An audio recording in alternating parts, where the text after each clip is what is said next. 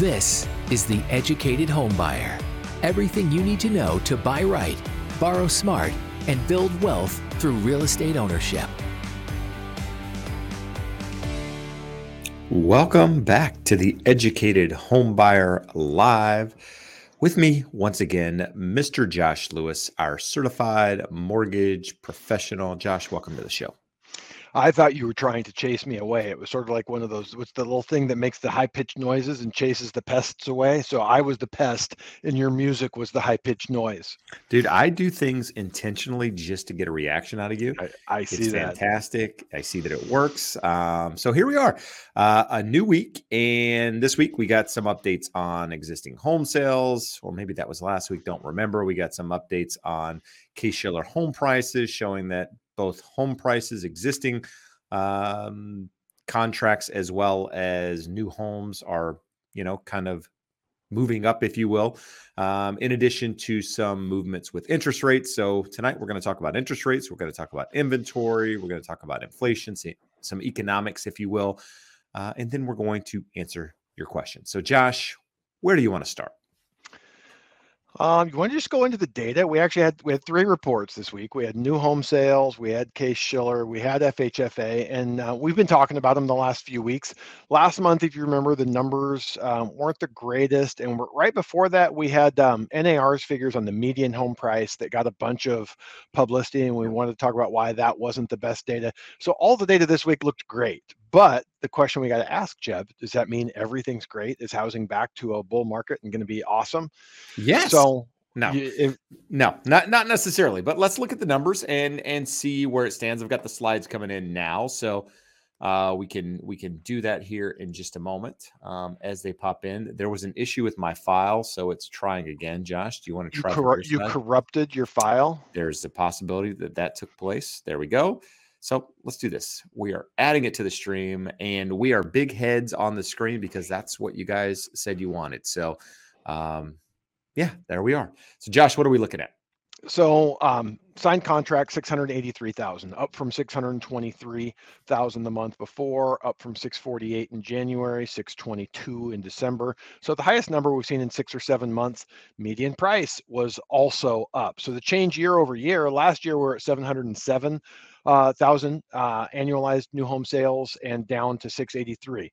So actually fairly similar to this point last year, which had started trending down from a very hot market. So really it's just another measure that tells you that the market has stabilized. Um, builders did a pretty darn good job. Unlike 2005, 2006, 2007, when they were just building like crazy right into an overheated market, um, they backed off. They've been slow playing things. We have a lot of permits, a lot of things under construction, but not a lot of completions coming to the market. Mm-hmm. If you look at um, completed home, new homes actually for sale, Jeb, I think the number's like 1.6 months right now. So actually very tight inventory. So this number was above expectations. And why is that? Partly because of that low inventory number. Um, another one is uh, low inventory for for completed ready to go homes so they're selling a lot of the ones that they do have but there's not a lot of existing homes on the market not a lot of home sellers builders yeah. have to sell these things right In, yeah and, and we even i showed a chart last week that 31% of the inventory on the market is new construction uh, so new construction is making up a, a, good portion of that inventory, a third, if you will. And, and, there's a chart that I was going to put in tonight. I don't think that I put it in, uh, but it shows new housing starts. So housing starts are at the lowest level that we've seen since 2019. Um, so housing starts are are it's not like they're increasing, right? So builders backed off a little bit because of probably inflation, the cost of money, just different things out there. So yes, there's new inventory coming to the market later this year from some of the new construction, but it could be short-lived um, in in the big picture. So, um, yeah. You know, Jeb, you talked about um, a week or two ago in the Cromford report, which is the Arizona market report, yep. saying that probably the hottest segment of the market, the things that were actually going up and selling the fastest, was uh, um, new homes that were available and ready to move into, especially things that fell out of escrow. We were talking in the fall, people were backing out because they had signed contracts with much lower rates. And like, I don't want to go under contract at this. Now buyers um, are willing to pay for that uh, inventory that's falling out and we'll pay a little bit of a premium for it. There's two or three people saying, hey, want a house, need to negotiate and have it done right now. On top of that, builders um, are heavily incentivizing buyers. So two one buy downs, um, covering closing costs, all that stuff. So long way of saying that's not like a gangbuster number, but it's a good number and it's a good sign that we've probably seen the the worst of things. Doesn't mean it's going to go and get a ton better from here, but probably seen the worst of it, especially if rates continue to cooperate. You're showing here Case Shiller 0.2 uh, percent month over month, two percent annually. Um, so you look at the top cities: uh, San Diego up one and a half percent, Los Angeles up one percent, San Francisco up one percent. So Jeb, we've been talking about this a little on the show the last few weeks. If you look at the numbers, numbers that you and I know are valid numbers, no one's cooking the books, and you're seeing these areas where we operate in through i do loans throughout the state of california a lot in southern california you sell in southern california we're like where are these prices coming down my buyers are not seeing it um, i know they happen i know they're real but this is pretty reflective right of of what we're seeing with buyers throughout the state of california right now no, absolutely. And we've talked about it. I mean, it it has everything to do with supply, right? If we if we had a ton of supply on the market, you know, we wouldn't be seeing these uh, we wouldn't be seeing these these uh, increases, if you will. Um, it's it's the fact that interest rates have come down a little bit from the peak, and we've got tight supply, and there's still quite a bit of demand out there. So it's still, you know, if if you're in the market shopping for a home like right now, chances are you know what we're talking about. I mean, you guys are commenting on the video. In fact, I just put a video out this past Monday on California the number of comments in there saying yes this is exactly what i'm experiencing right now in the market is you know it, it just it rings true because that's what's happening in the market and there's ch- you know really good chance that the next report you're probably going to see something similar with a with an increase because of the amount of demand in the market so, so um, yeah. yeah, the, the next chart Another. there, Jeb, it's it's also Case Shiller, but I like to give a look. The infographics are great. It tells you yeah. what happened this month, but no context. This goes back to what January of, of 2000. Ah, goes back a long time, huh? So shows you that we had dipped and gone negative uh, month over month, and now it's back slightly positive. And you and I have talked here, Jeb, for months the story here is interest rates. If interest rates are cooperative and stay below 7%, we will bounce around that 0% plus, plus or minus, slightly yep. up, slightly down. Um, the lower rates go, the more we're going to go up. I don't think there's really a recipe for month over month, one, two, three percent gains uh, anytime soon, but we should be able to stay positive as long as rates stay in the six and a half and below range. Uh, and, and I agree. And there's a chart later in the video uh, or the video in this slide deck here that basically came from Vanguard, um, showing that they're expecting a, a further decline um, into I don't even remember if it was this year or next year, but they're they're expecting more of a recovery in 24 and 25. Anyway, just an interesting chart that shows you all perspectives. We're not here just showing you, hey, this is one chart. This is what you know we think. We're going to show you the other side too, because again, varying opinions um, coming from different places. And, and Josh and I like to read all the data, listen to different people to get our own perspective on what's happening. Um, and we don't always 100% agree on everything either. And so it's just good to get different context and, and, you know, be able to apply it to, uh, to where you are in, in your home buying, you know, career, if you will. And Jeb, just on these numbers, just to reiterate, yep. why do we show all the numbers? Well, new housing is different than existing housing, depending yep. on where you're at. We want to look at both and see those numbers. Um, FHFA and Case Shiller are good um, numbers to look at. FHFA is homes or loans that are going to Fannie Freddie. So it skews towards sort of middle of the market. It doesn't have jumbo stuff. It doesn't have cash buyers in there. Case Shiller is a repeat sales index. That's kind of the best way to measure this. So it's generally the most accurate, way better than a median price. So we kind of want to look at all of these. So FHFA here um, up 0.5% uh, month over month and then 4% annually. You can look at the, the regions. This shows Pacific down um, month over month. And yet we just talked about uh, Case Shiller has California, most of California up a percent last month after, you know, probably being cumulatively down four or 5% over the, the prior six months. So it's interesting info there to look at. Another view of it, Jeb here, um, is just showing the prior year versus the most recent year. So the blue lines there are 21 to 22, and then the red lines are 22 to 23. So you can see FHFA is reporting positive. Um, we had a, a negative month there, but very much moderating from where it was even just a year ago, which is good. I mean, we don't ever want to see numbers um, unless you know, unless you know that you're going to sell and get out of the market. You don't really want a 20, 24, 25% year over year increase in home values. It's just not healthy for the market. Um, the one thing I wanted to show in there, Jeb, this is from the FHFA. FHFA. U.S. house prices increased slightly in February. Dr. Natalia, not even going to try how to say her last name, supervisory economist in their Division of Research and Statistics. This increase was in part due to a decline in mortgage rates by more than a half percentage point from the peak reached in early November, as well as historically low housing inventory. I do think interest rates tell the story, but that's a little off and misleading because homes that were closing last month, you know, rates had already gone back up a, a, little bit. We've had some volatility. You know, December and January were pretty good, and February and March not so much. So these are March closings. They had already spiked back up a little bit. Agree, and I think that's more or less what I said just uh, just a bit ago. So um, this was taking a look at inventory as we do uh, every week. So inventory increased about two percent this week. So does that mean we've seen a bottom um, in housing inventory?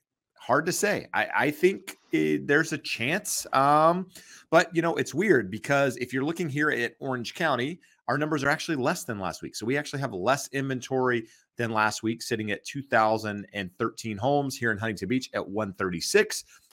So Orange County inventory, Huntington Beach inventory has actually gone down. Nationwide inventory went up a little bit. So I I'm not calling a bottom in inventory quite yet, um, but I don't think you're going to see a big decline from here unless you know something major happens in the market in one direction or another. I just you know I think you're kind of bouncing along here, seeing small increases in inventory if anything, or or small decreases if anything. Nothing nothing major taking place. Uh, chart again, just another way to show that inventory level. And the reason I like this chart is it takes us back to pre 2016, just shows you where inventory was during those times and where it is now. So, yes, we're off the bottom, but relative to where we were, you know, in 2019, 2020, I mean, significantly higher. Just it, it's always good to have to know where you're coming from. And again, the reason that we saw inventory pickup. We saw new listings pick up. Looks like we're sitting somewhere near. Um, I can't see it on my chart because if it's covered. But what what's that line? Uh, the dark 2022 levels. So we're somewhere near the the the bottom of of the April numbers in 2022 with regards to inventory. So inventory again, we talked about picking up. This one again, weekly new inventory showing 80 new, you know, 80,000 new listings coming to the market compared to 88,000 last year. So less new listings coming to the market. And out of that, you saw what I don't have the number in front of me 15, 20,000 of that went into escrow immediately. So a good portion of the escrows um, or of the the property coming to the market is still getting taken up pretty quickly just because of that demand out there. Again, um, you know, new pending home sales per week. Sales was a sales rate running 15 to 20% fewer than last year. So we've got less pending sales. Why? Why do we have less pending sales, Josh? Is it because of less inventory? Just less properties to choose from? Is it less buyer demand? Is it a combination of all of that plus interest rates? What are your what are your thoughts? I would say it's 80% what's available. There's just less homes available. Um, and 20% is that we just don't have as much able demand. Not, I mean, there's plenty of demand. Lots of people, I mean, lots of people here every week that would love to buy a house and can't afford at the current prices and interest rates. So it's that combination of affordability is keeping able demand out of the market. And those that are able and willing to do it are having a hard time finding a home they're happy with and having to bid against other people for the few nice homes that are out there. Agreed. Uh, I, I thought this chart was interesting. Did you put this one in, or I, did I put this one in? You you did it. I was just looking at it. I, I, I jumped ahead while you were ah. talking, ah. Jeb, and I also found your chart very interesting. Oh yeah. So basically, just shows uh, w- when we saw um, slower home sales, like what when we saw rates rise and it impacted slower home sales, goes back all the way to what the 70s on there. It just kind of shows you how imp it, rising interest rates impact the number of sales, something that we've talked about all the time. You know, when they say, you know, home sales are down 22% year over year, if you're surprised by that, it's that's surprising to me because what you would expect to have fewer home sales when interest rates more than doubled um, in a year's time. And this just ba- basically goes back and shows you, you know, the different times during that happened. A lot of it had to do with, you know, them raising the Fed funds rate to fight inflation, just different you know impacts in the market. The one time that during you know that i can remember you know specifically and all of you guys can as well is you know that had nothing to do with that was basically just covid coming into the market which was that one right under this bar. You know covid happened to the market that year less home sales just because you know housing was essentially closed for a couple of months in a lot of markets out there due to due to the pandemic uh, this one again showing uh, median home list price uh, versus the median new price of new listings coming to the market. Both of those ticking up um, as we're heading into the spring. And again, median home uh, of uh, median price of homes going under contract, pending home sales sitting at 379 500, 1.4% below last year. Nothing really significant to see there. What do we got here? This is the chart from Vanguard, basically just showing they're expecting a rebound in 24 to 25, but at the trough, they're expecting somewhere between, I think it was a 5% decline, is, is what they were thinking um, in the median home price, and which it looks based on this chart somewhere latter 2023 headed into 2024, but they expect us to start the, you know, the incline from that point forward. Hard to say if we've had the bottom or not already. I I, I personally think we're going to see con- just slow activity in the market. What that means, it's hard to say. It means less sales for one, but like Josh said, a lot of it has to do with interest rates. A lot of it has to do with what sellers decide to do with their homes um, when interest rates are higher. I mean, we know a lot of them are locked in, but we don't know how unemployment is going to affect you know those that are homeowners. Are they going to have to list? How much of that comes to the market how much of that new construction that's under contract comes to market what does that do to supply in different areas that's that's the question and just hold on before, yep. before, we move before we move forward from that one, we talked yep. about the uh, the CoreLogic report uh, for April. And again, CoreLogic, we talked through the pandemic about how crazy these people were. They kept talking about prices were going to go down, so we don't hold them up as the paragon of information and what to rely on but they're projecting, they're forecasting 3.7% year over year appreciation in the year going forward. So Vanguard here is, is projecting that we're going to be negative well into 2024. So about this time next year, it looks, I, would you say that crosses over about end of Q1 2024? Yeah, yeah, yeah. Um, the story is going to be interest rate dependent. Jeb and I argued about this earlier today. Um, but if rates if rates moderate as we expect and are under six percent for the majority of the rest of the year, um, we're not going to be negative. If rates stay elevated, go above say six and a half, this is a reasonable forecast. So it's not the worst number, not the best number. We like to look at them all and consider biases and past performance when looking at uh, at who has the best numbers. No, absolutely. And then this chart goes to show this is wages versus inflation. So uh, inflation or or wages just crossed over the inflation number for the first time since March of 2021. Is that right? March of 2021 ish. So wage growth is still going up uh, while inflation is coming down. Does that improve housing affordability? Maybe for some but not to a large degree for for most people out there. And this is a look at weekly weekly initial jobless claims, basically just showing the number of claims again starting to rise. Josh, what did you want to add on that?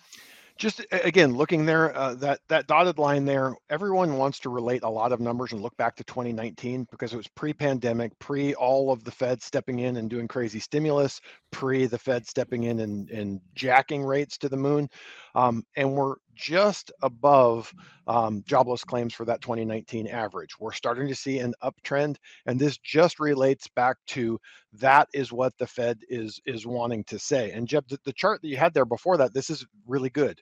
We need job uh, we need wage inflation above real inflation so that real income growth is happening. If inflation is 6% and your wage increase is 5% you lost money and yep. over the last two years we've seen that. So um, this tells us here that if we have more jobless claims we're probably going to be slowing down in terms of wage growth. If it's uh, let more people looking for work they're be, going to be able to command less money. So that's just an element of inflation. So hopefully inflation moderates, get back into that number. You know, Jeb, you and I looked at a report yesterday that um, sort of hinted at something we actually talked about two to three weeks ago on the show. The way CPI is measured undercounts uh, housing costs when rents and home prices are going up. So it understates inflation. The Fed looked at that and said, ah, see, inflation's not a problem when housing costs were going through the roof. And they did nothing and then it overstates housing costs, uh, housing cost inflation when they're moderating or coming down. And that's where we're at right now. If you take housing out of the equation, we are under 3% CPI inflation. So I'm not saying you can just ignore that, it is real. But what we're saying is six to 12 months down the line, with all of the housing numbers that we just looked at, they're going to be similar to where we're at right now. Not much higher prices, not much higher rents. We're probably going to have more unemployment, lower inflation, lower wage growth, but that's going to be a much more normal economy, bring us back way down on interest rates, which will stimulate a little bit the real estate market, but not to uh, a huge degree.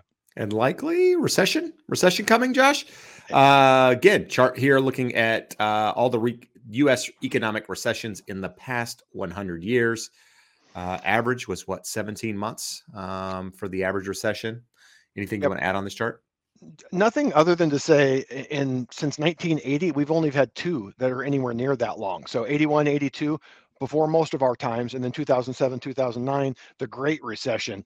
So this six month eight month eighth month throw covid out. Covid was a joke. I mean it was it was a real thing. Covid was not a joke. The recession related to covid was a joke. It was just a weird one time thing that happened. So i think a, moderate recession, six, eight, 10, 12 months. I don't think we're going to get 17 months, but um, they're generally deflationary, disinflationary, and will help sort of reset and moderate some of the the cost uh, growth that we've seen. So, Jeb, I don't know if you've noticed here in the comment section, I believe we've already had 32 questions about this. About this right here, about I have this it. Uh, LLPAs. So yeah, this is good. Um, we're going to talk about this in more detail. So you want to save this chart separately, sure, and we can pull it sure. up. Yeah, we can, um, we can pull it up on the screen here in just a minute. Uh, lastly, what are we looking at here? Is this the 30 this is year the spread, and the, the spread sh- okay. showing you? I mean, it's coming down, but we had this head fake a few months ago where we got the spreads down to about two and a half. We're still up over 2.8. Um, we will know the mortgage market is kind of healed and normalized when we get somewhere close to two. I don't think we're going to be back under two um, anytime soon, but somewhere two two two four um, would be reasonable, and it would get us that 30 year fixed rate in the mid fives, which would be supportive of of home values. And um, where are we today? This is an idea of where we are. Yep. So the Freddie Mac numbers we talk about, they release them every Thursday and they gather them on Monday. So even when they're released, they're late and out of date. This is so that Freddie Mac data, take it with a grain of salt. Mortgage News Daily gathers these daily and they're generally pretty accurate. You know, as of today, I was running a bunch of different scenarios. Most people can do a six and a half at zero points on a standard balance uh, conventional loan. Um, they uh, skew heavily towards direct lenders. So ignore the FHA and VA at six and an eighth. Those are closer to five and a half, five and three quarters for borrowers with 640 plus credit scores. But it gives you an idea of where we're at. That 30 year jumbo, helpful to look at um, just because that spread was at least a half percent below your standard 30 year fix just two months ago. The banking crisis, um, such as it is, has led to a little bit of a decrease in those spreads in the jumbos. They're still better than Fannie Freddie because they're generally bigger downs, better qualified borrowers, higher net worth, that type of stuff. Um, but it, it's worth noting jumbo loans are a little more expensive relatively uh, than they had been. Jeb, we also had a question in here that we can actually answer. Uh, well, let's let's get through this real quick and get one so we can get this off the screen and get us back to normal size here. So, one other chart I just wanted to throw up, which was distribution of origination interest rates in Q4. So this is where interest rates sit. What today? Um, 23% or so um, people have an interest rate sub three. You got, I can't see them on my on my screen. The numbers are too small here. Let's see. Uh, nearly 40% have an interest rate between three and four. Another 20% have an interest rate between, tw- uh, you know, four and five. And then between five and six and six, you have a little bit more. So this is a little bit different than uh, the 90% we've been quoting below 5%. Um, but this was updated as of Q4 2022. So nevertheless, you got a lot of people locked in sub sub 4%. what 61%? Yep. 61% locked in under 4%. That's the reason you're having those issues. But Josh, I know you wanted to talk and address a question. So let's remove this. And Just trying to find the darn thing. Um, so here, Nicole Jansen's regular uh, viewer here says, how come the adjustable rate mortgage rates are higher or the same as the fixed 30 year rate? What's the point of getting those in this market? I thought they would be lower than a fixed rate.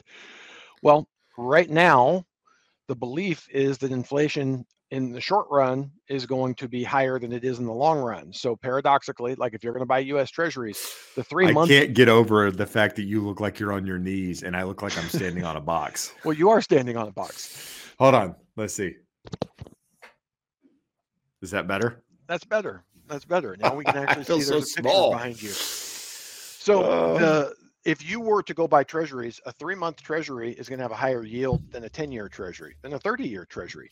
And, and, the reason is the belief is that over the next three months, six months, 12 months, three years, five years, inflation is going to average more than it will over the next 10 to 30 years. So as long as we have that inverted yield curve where short term rates are higher than long term rates, there's not going to be much, if any, incentive to, to take a hybrid arm. I have seen there are a few depository institutions, whether they're credit unions or community banks, that are lending their own money that will have some type of a discount on a hybrid arm. But for the most part, there's just no point in doing them in the current market.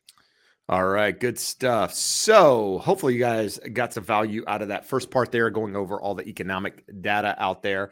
Um, you know, this past week, what did we talk about? Home improvements on the podcast. So, if you listen to the Educated Home Buyer podcast, you probably already talked about it. We talked about value add stuff, things you can do to a property you're planning on buying, things you can do to a property you already own to increase property value, help with that appreciation, if you will. So if you haven't listened to it, go check it out. It is on Spotify, it is on Apple, and there's also a YouTube channel um, around the Educated Home Buyer podcast where you can actually watch the videos and listen to the content. In fact, we have more or less the whole catalog on there at this point in some form or fashion um, on the YouTube channel. So go check it out. Subscribe to the channel if you haven't done so already um, that would be helpful for us in helping us accomplish our goals here. But Josh, let's um, let's talk about it. Let's let's back up. Big G seems to be the uh, won the night so far with the number of of comments, and a lot of it is coming from not only Big G but other people in here talking about the Biden rule, talking about LLPAs, loan level price adjustments. What does it mean for the market? So instead of clicking on every single one of these questions and bringing them up on the screen. Two things. One, I filmed a video on it. It comes out Friday. I get into detail about all of this, what it means for low in, low credit score borrowers, what it means for those with higher credit scores, who it really impacts. So check it out. It'll be released Friday morning. Uh, but Josh, big picture here. Does it really mean anything, in your opinion? Who does it impact? Is it really as big of a story as they're making it out to be? Um, it's going to push a lot more people to FHA loans. Um, most folks, if they were shopping with a competitive lender, like we just showed that chart, right. that the nationwide average says that FHA loans are three eighths lower than a conventional loan. I can tell you every borrower I've looked at in the last few weeks where either one of those is an option, it's been at least three quarters of a percent. And for lower credit scores, it's one and a quarter, one and a half percent better with an FHA rate.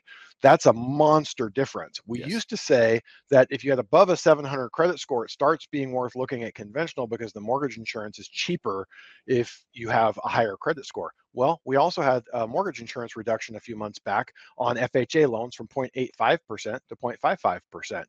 So when we look at that, um, mortgage insurance on lower credit scores, lower down payments, minimum down is generally significantly better on an FHA. Rate is significantly better on an FHA.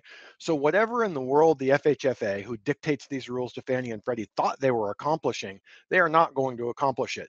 We had Jeb a, a quote here. I just this still boggles my mind. I told you I was triggered earlier today, so we're going to read this.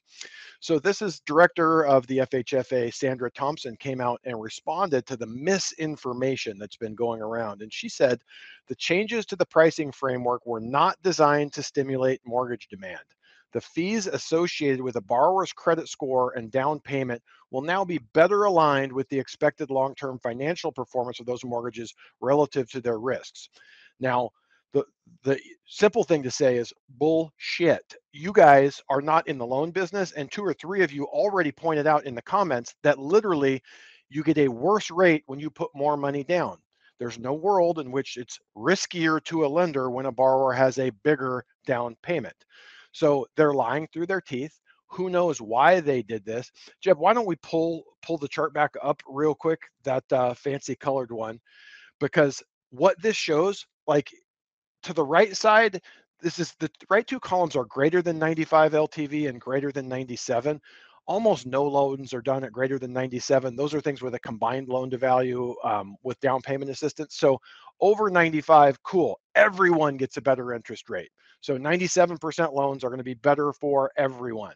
But now we go anywhere from 85 or 80 to 95% and credit scores all the way down to 680 everyone's getting worse.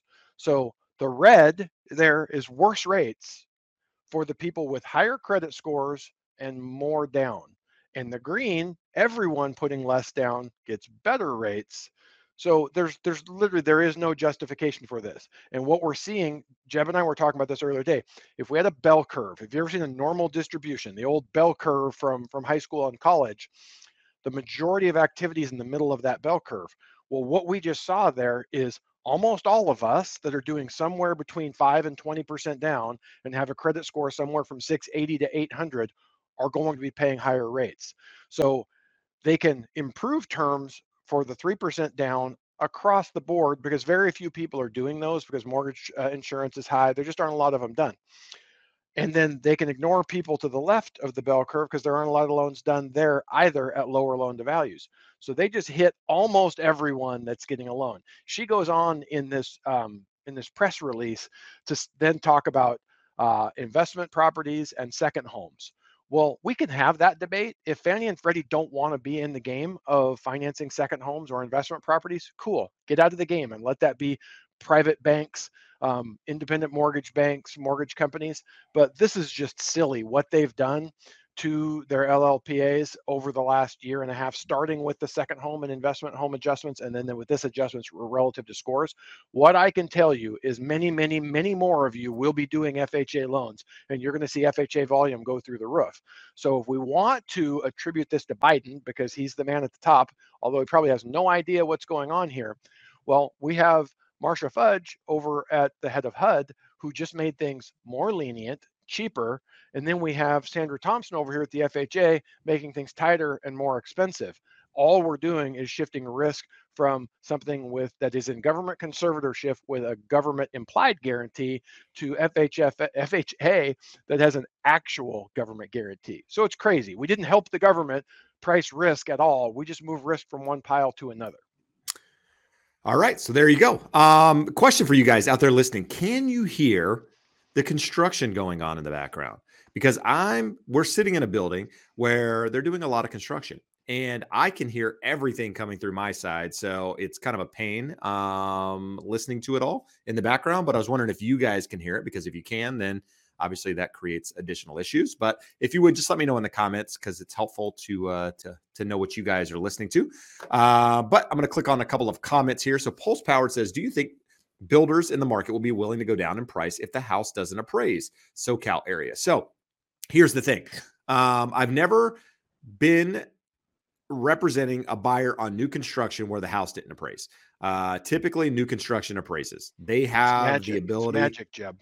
Yeah, it's a, a absolute magic. But in all reality, they have the comps, they have the data to support why one home may be sold higher than others because they can show builder upgrades or whatever the reason is. So I would say, would they be willing to? Maybe, probably, especially especially if you're using their lender.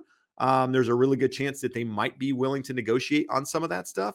But overall, it's not even going to be, it's a non issue because the property is going to appraise to start with. So um, there's less even concern with it not coming in. But I would imagine if it didn't appraise, chances are they're, they're they'd be willing to negotiate. But it's it's probably in your 500 page contract that you sign when you go new construction. Jeb, one of the reasons for that is they will reduce the price as an absolute last resort. They don't want to have sold Jeb a model match two months ago at $700,000 and now sell Josh the exact same house, the exact same upgrades for $680,000. That's a problem for them. So they'll buy down your interest rate, they'll cover your closing costs. They will do anything to avoid cutting that actual sales price that becomes a matter of public record that becomes a comp for the next appraiser to come through. So that's part of the reason why it is very rare for new construction to not appraise.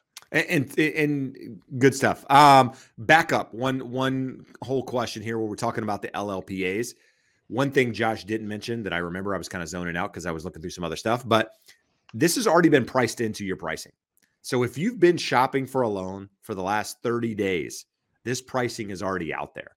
So it's I know it's set, you know, May 1st is kind of the date that's everything, you know, that's being reported on the media and all of that it's already in effect, guys. So if you're getting pricing, you've had pricing, you're locked in, that's already part of it. So it's not something new that you need to worry about at this time. Now, there are additional LLPAs at the moment that are going to come in as of August, I believe, that have to do with DTI. Now, that will impact things as you get closer if you're, you know, borderline there on the DTI unless something changes. So, but at the present time, it's already priced in. So Jeb, I am sure I am very very happy that you brought up the debt to income one because if the current LLPAs aren't pushing enough people to FHA, the over 40 will push everyone to mm-hmm. to FHA. Like it will be like because it's not a small like I, I, believe it's a 50 basis point hit for going over 40. It might be more than that. Whatever it is, it's big relative to these small changes. And the other thing, you know, we had a question here just to kind of close the loop on this. Big G had a follow up said, well, people put less down. Will they ding their own FICOs? This is insane. No, they will absolutely not, because the people who haven't lost their minds are the people that have to insure these loans and actually price the risk, the mortgage insurance companies. So when you're your score goes down and your down payment goes down, your mortgage insurance goes up and up and up. So the differences in your interest rate are pretty minimal on those LLPA adjustments relative to how much you're going to lose in mortgage insurance. Watch Jeb's video. We, when we kind of penciled out the numbers and pulled some MI numbers, you get to lower down and lower FICOs. Like no one's going to do it. Uh, a 640 credit score with 3% down and one borrower, you are never doing that loan. You're going to go FHA. And, and it's not it. This is more, uh, in my opinion, of a you know a media headline. This is not making housing any more affordable. Just so you know, it, it, it sells the idea of affordability. Does it lower cost in some ways? Sure, it does. But in no way if you're stretched at a 620 thinking i don't know if i can afford this house are you going to think well that changed it. I'm good to go now. No not going to happen. So just so we're clear. Um let's let's talk let's let's get off that for a moment here josh and address kim's question. Says what is a lender credit? So somebody's getting a lender credit what does that mean Think of it as reverse points. Most of you are familiar and, and, comfortable with the idea of paying points. So if today's interest rate is 6% and I want five and three quarters, so I have a lower payment, I have to pay one point. So the lender takes 1% of the loan amount as an upfront fee and they say, okay, I'll take less over the lifetime of the loan in that form of that lower interest rate. They'll go the other way. If the rate's six percent and you say, "Hey, I'll pay you more each month by giving you a six and a quarter percent interest rate," they go, "Cool, that's more than we need to make on the loan. We will credit you a percent at closing." And those are the general rules of thumb. We've been in a weird market over a year now, so the further you get away from that par rate, in the example that I just gave you, six percent is the par rate. They don't require you to pay a point. They don't give you any credit. The further you get away from that, the less benefit you get, or the more you have to pay to go lower, the less of a credit you get for going higher. But in general, the rule is paying a point will get you a quarter percent lower interest rate. Going a quarter percent higher in rate will get you a 1% of your loan amount lender credit to cover towards your closing costs. Oh, man. I love these because I don't really care, but I'm going to click on it. it. Says Jeb, I came across a video live stream of another realtor that I suspect to have taken shots at you, calling you a reckless cheerleader. Well, here's what I would say go back just say three years. Go back three years on videos. Watch what I was saying in March, April, May, June, July, every month. I'm not going to go through the entire calendar here through 2020, through 2021, through 2022, up until now.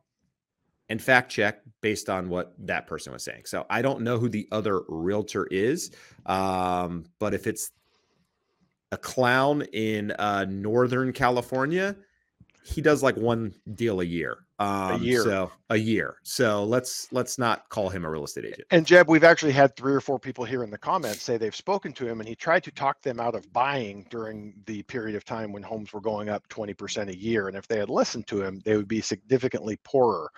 So um, the, the other piece of that that I would say, Jeb, we had people starting to take a victory lap in the fourth quarter of last year. Yep, here we come. Home prices are going down. and we said home prices can absolutely come down. It's going to be dependent on interest rates and what that does to affordability. And we're always going to continue to have the supply issue.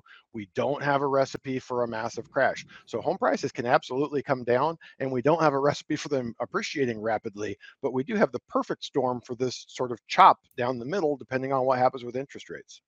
Agreed. Agreed. Um, so Andre says, uh, thanks for your advice. I just closed on a house in the Midwest for 250. It appraised for 255. The cash closed was 18K, which was high, but I made it work. Thanks again. I thought there was a question there. So you're welcome, Andre. Congrats on the purchase. Um, that's awesome. He also got a rate of 6.625, he says, and he can't wait to refi. So I think you'll get your chance. Um, don't know if it's two months, six months, a year. Uh, but there will be an opportunity to um, to get rid of that. I'm I'm confident in that. Platinum Black. Any advice or content about buying a primary residence remotely? So I have talked about buying a property out of state before. Um, you know, it I would say if you're there's two different types of buyers. I can't even think because it's so loud in here. Waiting. My, my desk is vibrating from what's going on outside. So so um, we may, we may so, have a short show tonight. Yeah. So if you're familiar with the area, it's one thing, right? So I'm going to assume that. Well, let's address both. If you're not familiar with the area that you're buying in, go get familiar with the area. Spend a little bit of time there. Understand what the market is. Understand, you know, what drives that market. What employers are there. You know, what drives housing. All of that stuff because it's important. And the reason I bring that up, you might be saying, Jeb, you're crazy. Why would I buy a house in a city I've never been to? There's a lot of people that did that over the last couple of years. They've been there once, don't really know the market. They think, hey, I want to go to Nashville. I think Nashville's cool and have never been there. Nashville's awesome, but you should go there and check it out before you invest, you know, your entire life savings into a down payment and buy a house. But buying it remotely, it's really about knowing where you want to be, right? So location's everything and finding a really good real estate agent that knows what you want and can guide you through that process and somebody that's not afraid to tell you that's not the right house for one reason or another. Or when they're video walkthroughing, because I've had clients buy property remotely, you know, via FaceTime or what have you, and having an agent that's willing to point out all the bad things about that property that may push you away from buying it but just so you're fully aware and that you're not surprised when you get there and find out that the neighbor that backs to your house is a complete slob and has got stuff, you know, all in his yard and it just looks,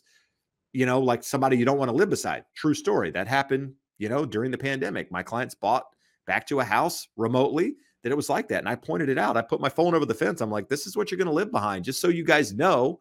They were cool with it. They still bought. They're very happy that they did. So, those are really the important things. Lending, less important. I mean, find a professional mortgage lender, but that lender can be in your market and just be licensed in that out of state. So you don't necessarily need someone in the new state, but location, knowing where you want to be, knowing what you want in a house, and having that pro are, are really the things I would focus on.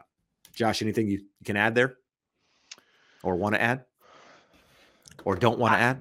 I don't, I, so I would absolutely these people during the pandemic that bought and the first time they saw their house was when they showed oh, up. Oh, yeah. I don't I don't know how you could do it. Like I'm I'm a control freak. I I get it. I could understand putting it under contract, but at least go out and see the property during your contingency period so that you I had multiple find... people buy houses like never saw them until they moved in. If it's an investment and it, the numbers pencil out and someone else did an inspection, walked it and you're cool, but I mean if you have to live in it, I want to talk to the neighbors, knock on a few doors, you know, go to the restaurants in the area. Uh, it's like I I couldn't I couldn't fathom doing it, but I know a lot of people did it, and uh, that's, great for them. Wouldn't work for me. Good stuff. Uh, Mace. May says, Will we ever see 2 to 4% interest rates again? I've been noticing the actual price of homes have been dropping a little bit, but not the interest rate. So, um, Josh, let's let's just address the first part of that question there. Um, two to four percent interest rates. So if we normalize to say under a two percent spread between the ten-year Treasury and uh, and mortgage if rates, or when? When we're going to, but I'm saying uh, weird some something weird changes and we never get back there uh, but i expect it to get to 2 probably closer to 1.7 that, that has been the 10 year average or so but at 2% you need a 2% treasury a 10 year treasury to get you there we're at 3 4 3 5 right now when inflation is hot, the economy is wonderful per the Fed. Um, it wouldn't take much to get it down to to two percent, two and a half percent. So yeah, we will absolutely have rates in the fours. Um, if we go off of the recent history of the last 20 years of government intervention, anytime anything goes even remotely sideways with the economy, and when things go badly uh, awry with the economy stepping in strong and hard and staying in the market longer than they should, um, I would say yes. Would I guarantee it? Would I even say like two to one odds? No, but better than a 50 50 shot that we will absolutely see him in the fours, um, probably in the, the threes at some point in our lifetime. Great. All I hear is hammering, hammering in the background, just like, you know, they might as well just move into the office here. Um, let's see. But what I would say, Josh, is that I complain all day that they should do this after hours, and I guess and then they do it after hours. It's after hours. Um, so I mean, you know, I'm one of those people that's going to complain either way. So in this situation, all right. Uh, there was some good questions here. Um, Big G's asking, will when will inventory increase? That is a really good question. Um, I think that you're going to see the peak in inventory here probably in the next two months, um, in my opinion. I, I just, but a lot of it has to do with rates, right? If you see interest rates go significantly lower, you might see inventory pick up a little bit. But in, in addition to that, you're going to see an increase in buyer demand. So is it real pickup in inventory? Hard to say. Um, if interest rates go higher, I actually think that makes inventory, you know, um, go down to some extent, right? Because you're not going to see a lot of people want to list their homes unless, like we said, there's some major, you know, recession that happens that where you have major unemployment, much above the four to five percent that that is being, um, you know, uh, sought after by the Fed. And I don't see a world in which that happens. So I, I don't, I don't know when you see inventory increase. I think it, this is a situation we've never been in because people have never been, you know, in a position where interest rates were so low that moving, you know, is that much more expensive. You normally had to deal with, okay, the house price maybe went up a little bit, interest rate maybe went down a little bit so yeah the house is a little less affordable than than it would have otherwise been but nothing crazy in this situation price went up rate went up um, I don't know. I don't. I don't have an answer for that, Josh. It, it's a very tough one to answer because why? Why would someone move? It kind of relates.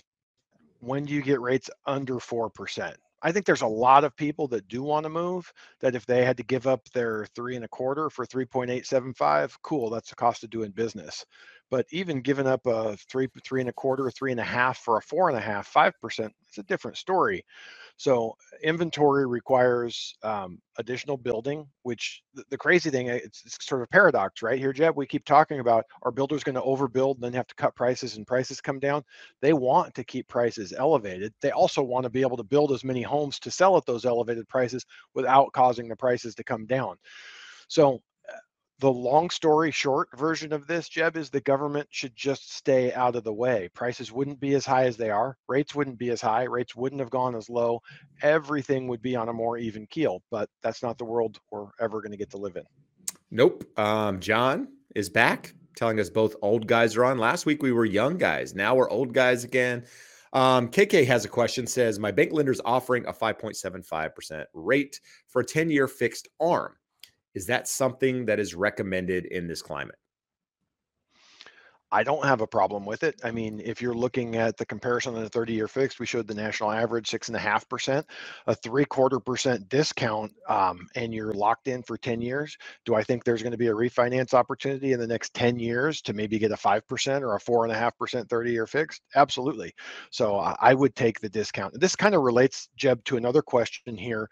Um, Dina was saying that she is going through a bank and the bank told her they don't have LLPAs if it's truly a bank and they're loaning their own money and they're not going to um, sell that loan in the secondary market, they don't have the LLPAs. They can do anything they want. Um, we recently lost access to one of my favorite lenders, which was a credit union. They didn't have any any LLPAs, the old ones or the new ones. Um, they've shut off all lending because their cost of funds is too high and they have more mortgages than they want in the current environment. So we, we kind of talk about lender money can do whatever they want. They can discount that 10-1 arm.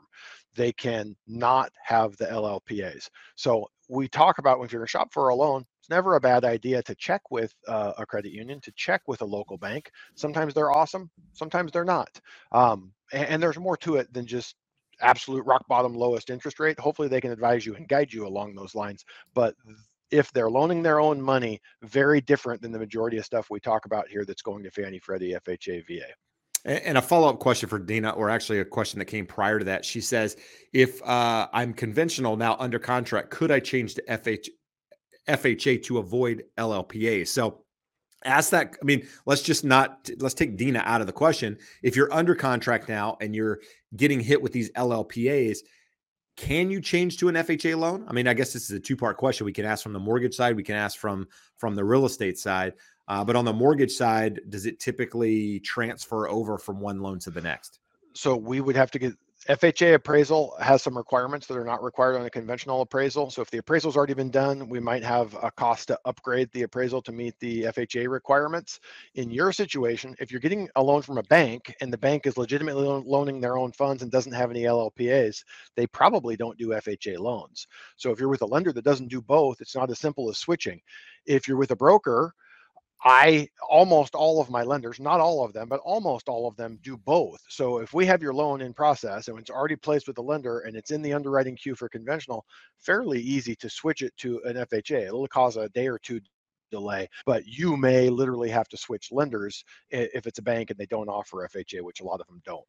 And then on the real estate side, it could or could not be an issue depending on the the type of property that it is. Um, if it's a condo, it's not FHA approved. That can change um, you know the timelines on on that loan getting approved it can mean it doesn't get approved at all depending on whether or not you can get a spot approval on that particular unit if it's not you know fha approved in addition to requirements of the property like josh said with with it being um, fha not all properties meet fha requirements when it comes to an appraisal. So talk to your lender if you're in that scenario. Talk to your lender. Have your lender i mean as well as your agent have them talk together and then you might need to talk to the other side as well just to make sure everybody's on the same page and you're not surprising anyone by changing the type of loan um, because obviously that's a violation of the contract in which in turn they could basically you know you know cancel and move forward uh, with another type you know another deal if they wanted to so not at least here in california other states the contract might be written differently but um, here in the state of california you tell what type of financing you're doing Therefore, if you change it, that can change things. So hopefully that is helpful for you. Um, Jessica, one of our regulars on here, asked the question um, of uh, what are some of the responsibilities, roles of an agent if you purchase a new build? So they're essentially the same as as an, an existing construction although there's less control in in the situation of a new build but you know the agent still has to you know help you review disclosures, help you, uh, you know, get the inspection, review the inspection, decide how you're going to respond. Um, you know, working with your lender to make sure that the process still moves timely, make sure everybody's on the same page. So it's a, a lot the same. Um, but I would say with new construction, you have the chance of probably less hiccups coming from the selling side just because you know, um, other than maybe time delays on the actual building of the property. But with regards to everything else, it should be pretty smooth for the most part. Um, but eh, much the same. I mean, that, that the process shouldn't change a lot just because it's new construction. Although it, it'll be a it just be a little bit different, but for the most part, all the same. Josh, uh, is there a good reason to retire your mortgage if you have a two and a half percent interest rate? So we've talked about this a little bit. Um, getting towards the end of retiring, you have a low fixed rate mortgage. You know, should you pay it off? Should you keep it? What's the benefits? You know, thoughts the biggest benefit is a simple life. If you don't want to deal with making a payment every month, if you don't want to figure out how you're going to get greater than a two and a half percent return on your money elsewhere, um, it's pretty easy to do in the current market. It won't always be. Um, you can always push that decision off later. You could buy, you know, a three-year CD and get more than your two and a half percent, um, and make that decision a little further down the line. The argument for not doing it is just remaining liquid. It used to be there were some tax benefits at two and a half percent, and with a loan that you can write a check and pay off, probably not super significant uh, interest write-offs there. Um, so you can make an argument for it. Uh, just what does that do to your liquidity? I've seen people do it and then be upset four years later when they needed some money for something and had to go do a mortgage at a higher rate to get their money out. So consider your situation. Um, it certainly can be argued for, and there's certainly situations where I would say absolutely not. But uh, without seeing your finances, it's hard to say. Do you ever see people comment in the comment section that have no idea what they're talking about? yes. You do. Okay. I just want to make sure I wasn't the only one. Um, anyway, uh, Gabe says, got my first and only home through FHA loan in 2021. Goes on to ask the question Will the PMI ever drop off? So, Josh, PMI, FHA, how does it work? FHA is on it for the life of the loan unless you put more than 10% down or got it more than 11 years ago, which in your situation is not the case. You got it uh, two and a half years ago, two years ago. So it's on there for the life of the loan unless you put 10% or more down. And even if you put 10% or more down, it falls off automatically at like 11 years. You can never ask to have it taken off. Um, in my view, not a big reason against this loan most people will either sell or refinance out of it well before they hit that time frame. You know the last few years skewed people's perceptions of when they can get rid of mortgage insurance. It is not normal to have 8 10 12 14% annual appreciation where you can get rid of your mortgage insurance in a year and a half. Um, i think the record would we have uh, freddie down in san diego got it done in like seven or eight months after buying the house normal. Um, when you look at it, I would just account for it in your interest rate, interest rate plus mortgage insurance. So in your situation, Gabe, you're at 0.85 when they you originated your loan. It's down to 0.55. For the new ones going on the book, it's not that big of a deal. 0.85 is real. Like even if you got a 275 interest rate, which a lot of people did with that mortgage insurance, it's about three and a half percent, which is still an amazing interest rate. So rather than looking at and parsing out interest and mortgage insurance and saying, I hate this, look and say, my effective rate is three and a half percent. This is a wonderful world that I got to get into my home for so cheap. Um, I, I, wouldn't count that as a reason against FHA. You know, we had a, a question in here, Jeb, when we were talking about people getting pushed with these LLPAs and, and those changes getting pushed to FHA. What are the downsides? Many people will consider that with a minimum down, with less than 10% down, uh, mortgage insurance being on there for the life loan as being a downside. To me, it's a non-event. Most people are going to move or refinance out of that, you know, somewhere through three, five years down the line. So I, I don't generally think in terms of that. The one thing that I don't love about FHA loans relative to conventional loans is the upfront mortgage insurance premium. They're going to add 1.75% onto your loan to finance an upfront mortgage insurance premium. But other than that, the FHA loan is is a really, really, really good loan. And there's ways if you want to, we can get a lender credit to cover the uh, the upfront mortgage insurance premium, and you're still going to have a lower interest rate than what you would have uh, on a conventional loan. So just make sure you're working with someone that does both and doesn't have a bias or a reason in favor of one or the other. I don't care. To me, it's six of one, half dozen of the other. We input your information into our loan origination system, we run it through an automated underwriting software, and we collect the documents that it says we have to have for the file. So um, just make sure you have someone that's doing both and doesn't have a, an agenda to tell you, hey, I only know how to do FHA loans, so you should do that, or hey, we don't offer them, so conventional are, are the best option. All right, good, good. Um, let's go here. I saw a question that was um, Fred says, Where are these 6% interest rates coming from? Just got an FHA loan from my lender, got a 5.5%, got it down to 5.15 by buying one point at closing. So, Josh, interest rates change daily, hourly in well, some cases. So, were interest rates in the mid fives? Um, in fact, you showed me a video, a, a, quote today from FHA showing around 5.5% on a scenario. Yeah. So, yeah, yeah. So uh, F- FHFA, FHA, we talked about the stupid FHFA earlier. FHA is not a problem. Five and a half, easy. You want to pay some points? We'll get it into the low fives. Well, I, um, I think he's referencing that clip that we had on the screen earlier that showed FHA was at like 6.12 or something. And we talk about this. I have no idea why, but here's why people get hung up on what channel you're getting your mortgage through a bank and bank or a credit union other depository institution a mortgage company or a, a broker. The people, like a lot of the banks and credit unions just don't do government loans, FHA or VA. Uh, um, large banks, the direct lenders, they subsidize their conventional loan rates with really high interest rates on their FHA and VA loans. So when you see these national averages, that is big national lenders, mortgage companies, not depository institutions that charge more than they have to. Um, any broker you call is going to quote you numbers similar to what Fred is seeing there. So um, from that perspective, FHA and VA, I would lean heavily towards um, you're probably better off in the broker channel. If you're looking at a conventional loan, it's going to be very similar between her and uh, a, a broker. And this is painting with broad strokes. I am sure there are direct lenders out there that don't do this and are very competitive on their FHA and VA, but that's why you see national averages quoted that high. Do, do are you guys hearing like is he like going in and out occasionally? Not not it's just randomly. Let me know in the comments because I hear you and then for like a second you're gone and then you're back. So I don't know how it's actually coming through the other side. I assume it's coming like that, but just want to be sure. Um, David says seeing new home builders offering fixed rates at 5%, even a little below in some areas. How are they able to offer these better than market rates for new inventory? So, Josh, we've talked about in the past uh, builders being able to potentially offer a little bit better rates in some cases. Uh, how do they do that? So historically, they don't.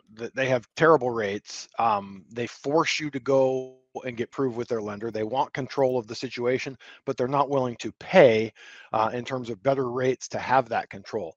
It's a very volatile market.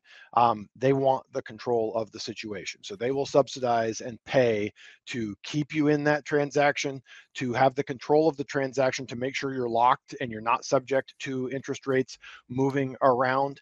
And when you have, let's say you have a subdivision that you know we're going to have 100 homes available in this 60 day window, you can buy a forward commitment and that is worth more in the secondary market. So there's multiple ways they're getting at it, but primarily they're paying for it. They're losing money. It's a subsidy to gain the control and make sure they're going to get that construction loan off their books as soon as that home is finished being built.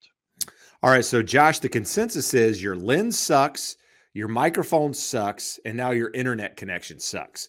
So oh. I we appreciate you here, Ben, but you're going to have to step up your game. Uh, with that said, guys, we've been on an hour tonight uh, so far. Got another hour ish to go. Um, would appreciate it if you find any value. You hit the thumbs up. You share us with a friend, somebody that's buying a house. Uh, mention us, mention the show here on my channel. Go over to the Educated Home Buyer YouTube channel, subscribe uh, like those videos, watch them, um, check out us out on the podcast. However, you listen to that content, we would be forever grateful. Um, you know, we enjoy providing the information and hope that you guys find value in it. And uh, you can show us by doing the things that I just mentioned. So, uh, and then something I haven't mentioned in the last couple of episodes, but I do want to mention is happy to connect you with a real estate agent, real, you know, a mortgage professional anywhere in the country. So, you know, we're in Southern California you can be anywhere in the US and we can connect you with somebody that, you know, we know, like, and trust that can guide you through the process that handles transactions like Josh and I do. Um, and you can get there through that referral link below. Josh, have you fixed yep. your mic? I don't know. I don't know if we fixed it or not, but did you know that there's no cure for stupid?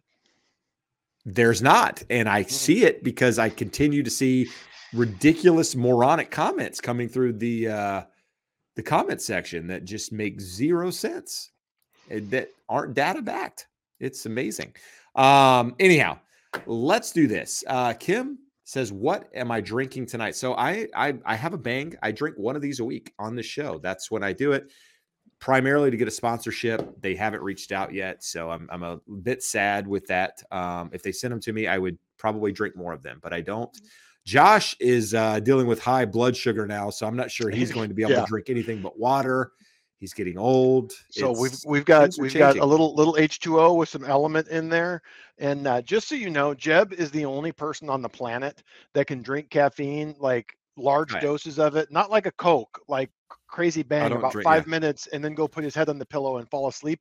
And For not only that, sleep well. So we both have a whoop strap and we're in a group that measures everything. And Jeb wins every week with the highest sleep performance, despite the yeah. fact that he's drinking caffeine at six o'clock at night. And if I did that, it it's would not every seven, night. 7 a.m. before I fell asleep. One night a week, dude. That's it. So Josh is dealing with high blood sugar. I've got two hernias, I find out today. Guys, so May 11th, May 11th, the big day, guys. Surgery, hernias are going to be fit. I'm going to be as good as new. I don't know what to tell you. I've been dealing with pain for like 18 months. So I'm coming back with a vengeance, guys. A vengeance, I tell you. Anyhow, side note, we got Darren, off track. Darren had an, an important question. He wanted yes. to know. He thought the Educated Homebuyer podcast was the cure for stupid. Well, then that lets you only some, if you some, actually some people aren't watching. Only if you trust the data in there um, and the information given. You know, like that whole "you can lead a horse to water" quote. Eh, this is very much the same. We're trying to lead the horse to water here by giving, you know, the place where you can find the information that you need to to make sensible decisions. Not everyone's going to do that. Uh, Bearded Vato, smash that like button like it owes you money. I like that. I like it a lot. Um, yeah, exactly. Two hernias from carrying the podcast. All right, here we go. Uh, let's see. Oh, and Shay basically came out and told Josh that she's a female. Just so you know, you've been calling her a little one too. She's she's a little bit bigger than Anya and Dina, but only five two. So apparently we've cornered the market on short in stature females. Hey, I told I see I I thought the whole time female, and I was wondering why you were going male. I thought you knew something I didn't. Clearly you didn't, Josh. You were just I, misinformed. I know, no, I know nothing. You were misinformed. Uh, here's a good question. We we didn't really address this earlier, but for a second home, I can't do FHA. What is uh, what is now the requirement? How does Biden mortgage rule affect this? So LLPAs, how does that affect a second home? Are there additional hits for that on top of credit scores and all of that, Josh, or is it primarily just around credit no, score? No, no, no. We got we got new LLPAs last year for investment properties and for second homes. We went from it used to be uh, second home you had to put at least 10% down. The pricing was the same as a primary residence. So these wizards said, "Hold my beer, we got to fix this." so let's go here. Second home, you can still do it with uh, well, it looks like uh, they now have where you can do it with uh, five percent down. I. I got to go back and look at the guidelines. The matrix doesn't necessarily match up with the guidelines, but the matrix shows a hit even at 95 at four and an eighth. So anything with less than 20% down is a 4.125 hit. So we go back to Kim's question earlier that one point is generally equal to an increase in rate of a quarter of a percent in interest. Four points would be a percent, but in re- the real world, it's closer to a percent and a half difference in, in interest rate. And in the real world, because lenders don't want to pay up for that, you're going to pay for that loan. You're going to be paying points to get it. There will not be such thing as a Fannie Freddie second home purchase without points. Now, if you went all the way down and you wanted to put, uh, let's see, 40% down, you would only pay one and an eighth points more. But even at 75, it, it's two and an eighth. So for the most part, on a second home, if you need to go Fannie Freddie, you need to put at least 25% down to get a decent interest rate. It's still going to be a half percent above the market. So that's a situation where we would want to look um, at other lenders. Uh, we've got other options that don't sell to Fannie and Freddie that are happy uh, at 20% to take those off your hands. And some credit unions are still doing them with 10% down with no LLPAs. So if you're in that space, you definitely want to look at what your options are. Good, good. Uh, Dina has a quick and easy question here. When's the next meeting to determine if rates will go up? It's next Wednesday. It's the third.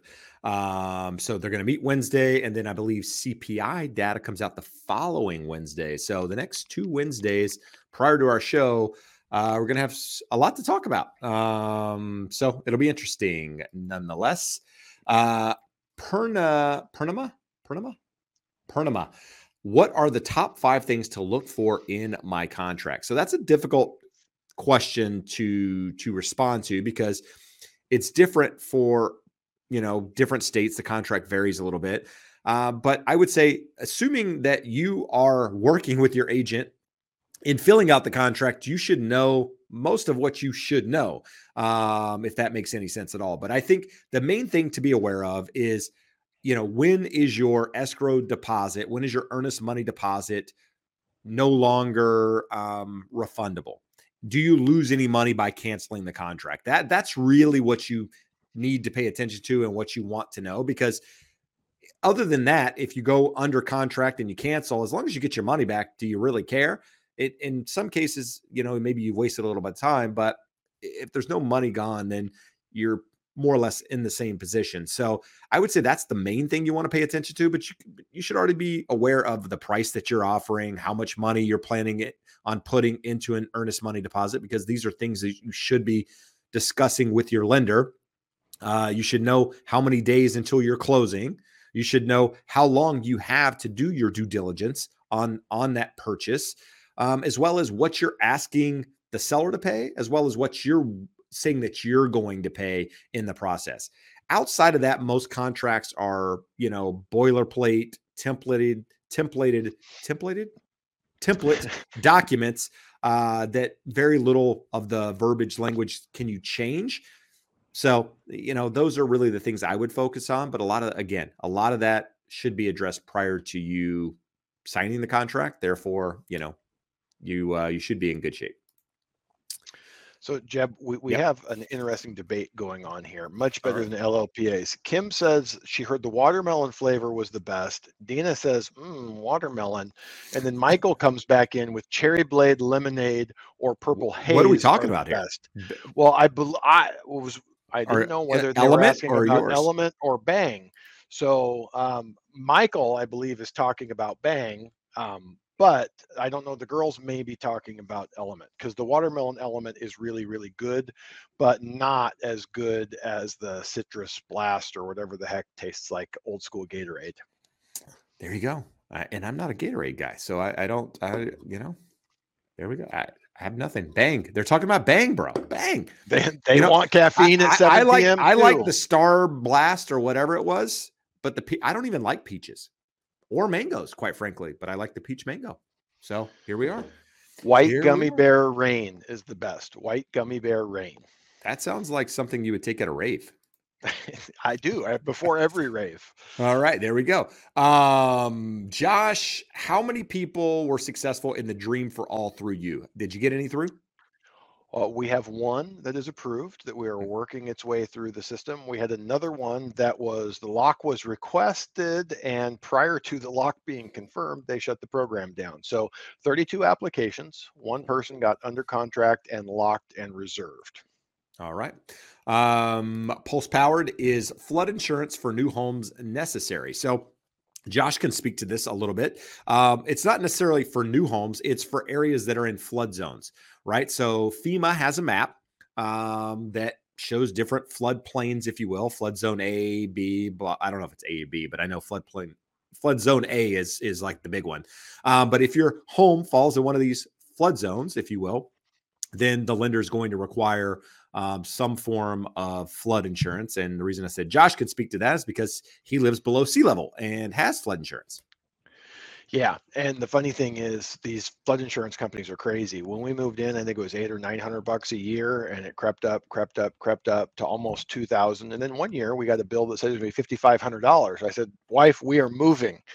So uh, one one of our neighbors also got one of those notifications and uh, pointed us in the right direction. And, and someone did an elevation cert. So if you're in an area where you think that your flood insurance is too high, contact a flood insurer that will do the elevation cert for you. It'll generally reduce the cost a a good bit. And looking for the private uh, flood insurance versus uh, is it FEMA? Who who does the flood insurance? Whoever the NFIP. FEMA. Yeah, it's FEMA. So whatever, it's not fun. So uh, if at all possible, I suggest not um, doing that. Jeb actually sold someone a lot uh, of a home that was in our flood zone that uh, was burned down, and they mistakenly took the house down, and now they can't rebuild. And so Jeb- let's t- let's tell the whole story here, or what I know of the story, because this could be completely untrue. But um, so quick story here in Huntington Beach, uh, you know, there's a big portion of of uh, kind of where Josh lives that is um, below sea level or sea level at best case, right? And so what happens is falls under flood zone A. This one particular house, nice little cul-de-sac, pie-shaped lot, great little area, um, happened to uh, I don't know if it caught on fire. I don't think it caught on fire. I think they were going to rebuild it, so they tore it all down except for one wall in the house, and we're going to remodel the house. Well, because what happens is, as long as you leave one wall, you're you're essentially you fall you get grandfathered in to to city code and being able to do all of these things. Well, if that wall comes down, well, then it's considered a new build. New zoning, new all of this crazy stuff comes into play. You got to get permits with the city, you got to get permission from the city, all the stuff. Rumor has it that one of the neighbors that didn't want them to rebuild came and pushed the wall down. Therefore, the wall was gone. And so now it's a new build. So these people fought it to try to build there, couldn't figure it out. I don't know what happened. They ended up selling the lot. I ended up, my client bought the lot, had it for a couple of years. I ended up selling the lot, going to the city to try to figure out how they could rebuild there. And what I, it was a lot of red tape because it was um, zoned flood zone A. The city of Huntington Beach was basically like it, it's an unbuildable lot because of you know the the flood zone, all of this crazy stuff. We ended up selling it. Somebody bought it, and I think I last time I drove by, it was still an empty lot. Josh, is it? Have you been by there? Uh six, eight months ago. I walked okay, by I've there been by there was, probably since then, but not recently. Very, very but, vacant. Yeah. So anyway, just something to be aware of. Fun little story. Um, what? Which one has cheaper closing costs, Josh? A HELOC or a cash out refinance? Um, the the HELOC, most banks and credit unions will do them at no cost. Um, if you go, like people will reach out and ask me, "Can you do a HELOC?" Yes, yes, I can. Um, and unless they have a unique situation where you need to go to high LTV, uh, lower credit score, something outside the box, you're going to be better off going to a bank or a credit union because they're going to offer slightly lower margin and they'll generally do them at no cost. And if they don't do them no cost, call a different credit union, a different bank. Uh, they should do it. And on that topic, credit unions are generally more aggressive in terms of loan to value and that type of stuff than the banks are. The banks got super restrictive. They got burned really bad in the last downturn. So uh, I would highly suggest checking with the credit union. And if they will make the loan to you, um, it's going to be cheaper, uh, always cheaper than a cash out refi. I mean, we can do a no cost cash out refi for you. But again, most people are at rates significantly lower than where the market's at right now. All right. World Trekker says adding approximately 160 square feet for $100,000 or less, but will sell the house in 20 years. Is that good ROI NOC? What you should do, World Trekker, is listen to the latest episode of the Educated Homebuyer podcast where we talk about value adds to property. This is one of those things. Adding additional square footage to your property, in theory, is increasing the value of your property because it's more square foot. But it all depends on how that square footage is being used, whether somebody finds value in that square footage. Is it an additional bedroom? Like, what is it? Because, and each person's going to look at it a little bit differently um, in that 160 square feet. And, and here's the thing cost to build it being $100,000, adding 160 square feet. What's that? 700, seven, six, $700 a square foot to build that. It's expensive. Um, you know, is it worth it in 20 years? Who knows? I mean, I think in 20 years, you're probably going to forget what you paid for it and what you did. And it's just, does it provide value to you now? That's really the question. I think it's less about the money and what you're trying to get out of it. And how is that 160 square foot, 40 by 40, going to impact your life? Does it truly give you value? If it does, then does it really matter what it costs at the end of the day? Because I think that's that's the key. Because you have such a long-term time horizon or a long time horizon, I don't know that the the the cost really plays into it, in my opinion. Um Jeb, we, have got a similar question. Let's just yep. stay on that topic. Having a new house built in California for 497,000, I'm putting down 240,000. Will I have good equity when I move into this home? So a couple things there. By definition, yes. if the property is worth what you pay for it, you're going to have 50% equity in that property. So you're going to owe 257 and hopefully it's worth 497 or more. Um, what where you can run into issues so you're having a new house built is the builder building it and they're responsible for the construction loan? Because if you're on the hook you can have cost overruns you have carrying costs through that time frame and it'll eat into that. But anyway you cut it. You're putting a massive down payment down. Yeah you're you're going to be good. All right.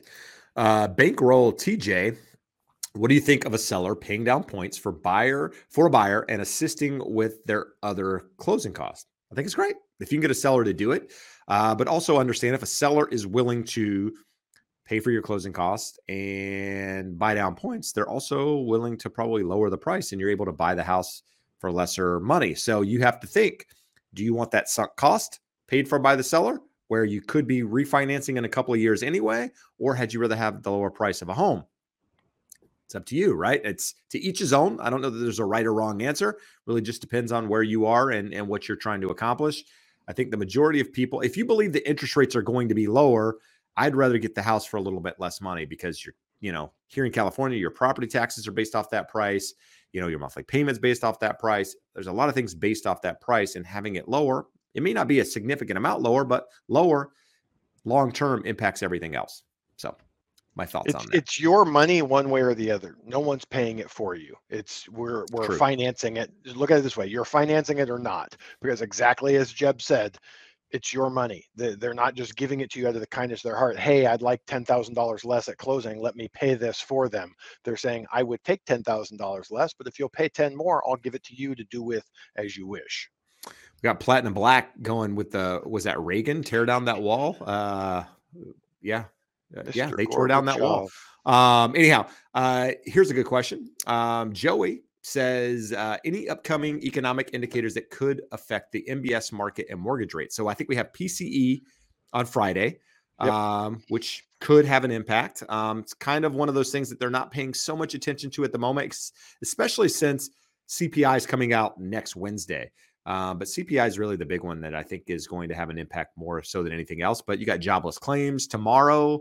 Um, got, unemployment uh, April, next Friday. yeah, the April employment report coming out next Friday, and then what yeah. you get the Fed meeting the week after that, and CPI the week after that. Those would yeah, be the so big, big, ones coming up. Yeah, and they're they're you know Barry Habib, which we've quoted many times on the show. Um, not not the end all when it comes to uh, interest rates, but somebody that we follow closely and and smart dude seems to think that May 10th, when the CPI data is released. I said CPI is released next Wednesday. That's not true. Fed comes out and speaks next Wednesday.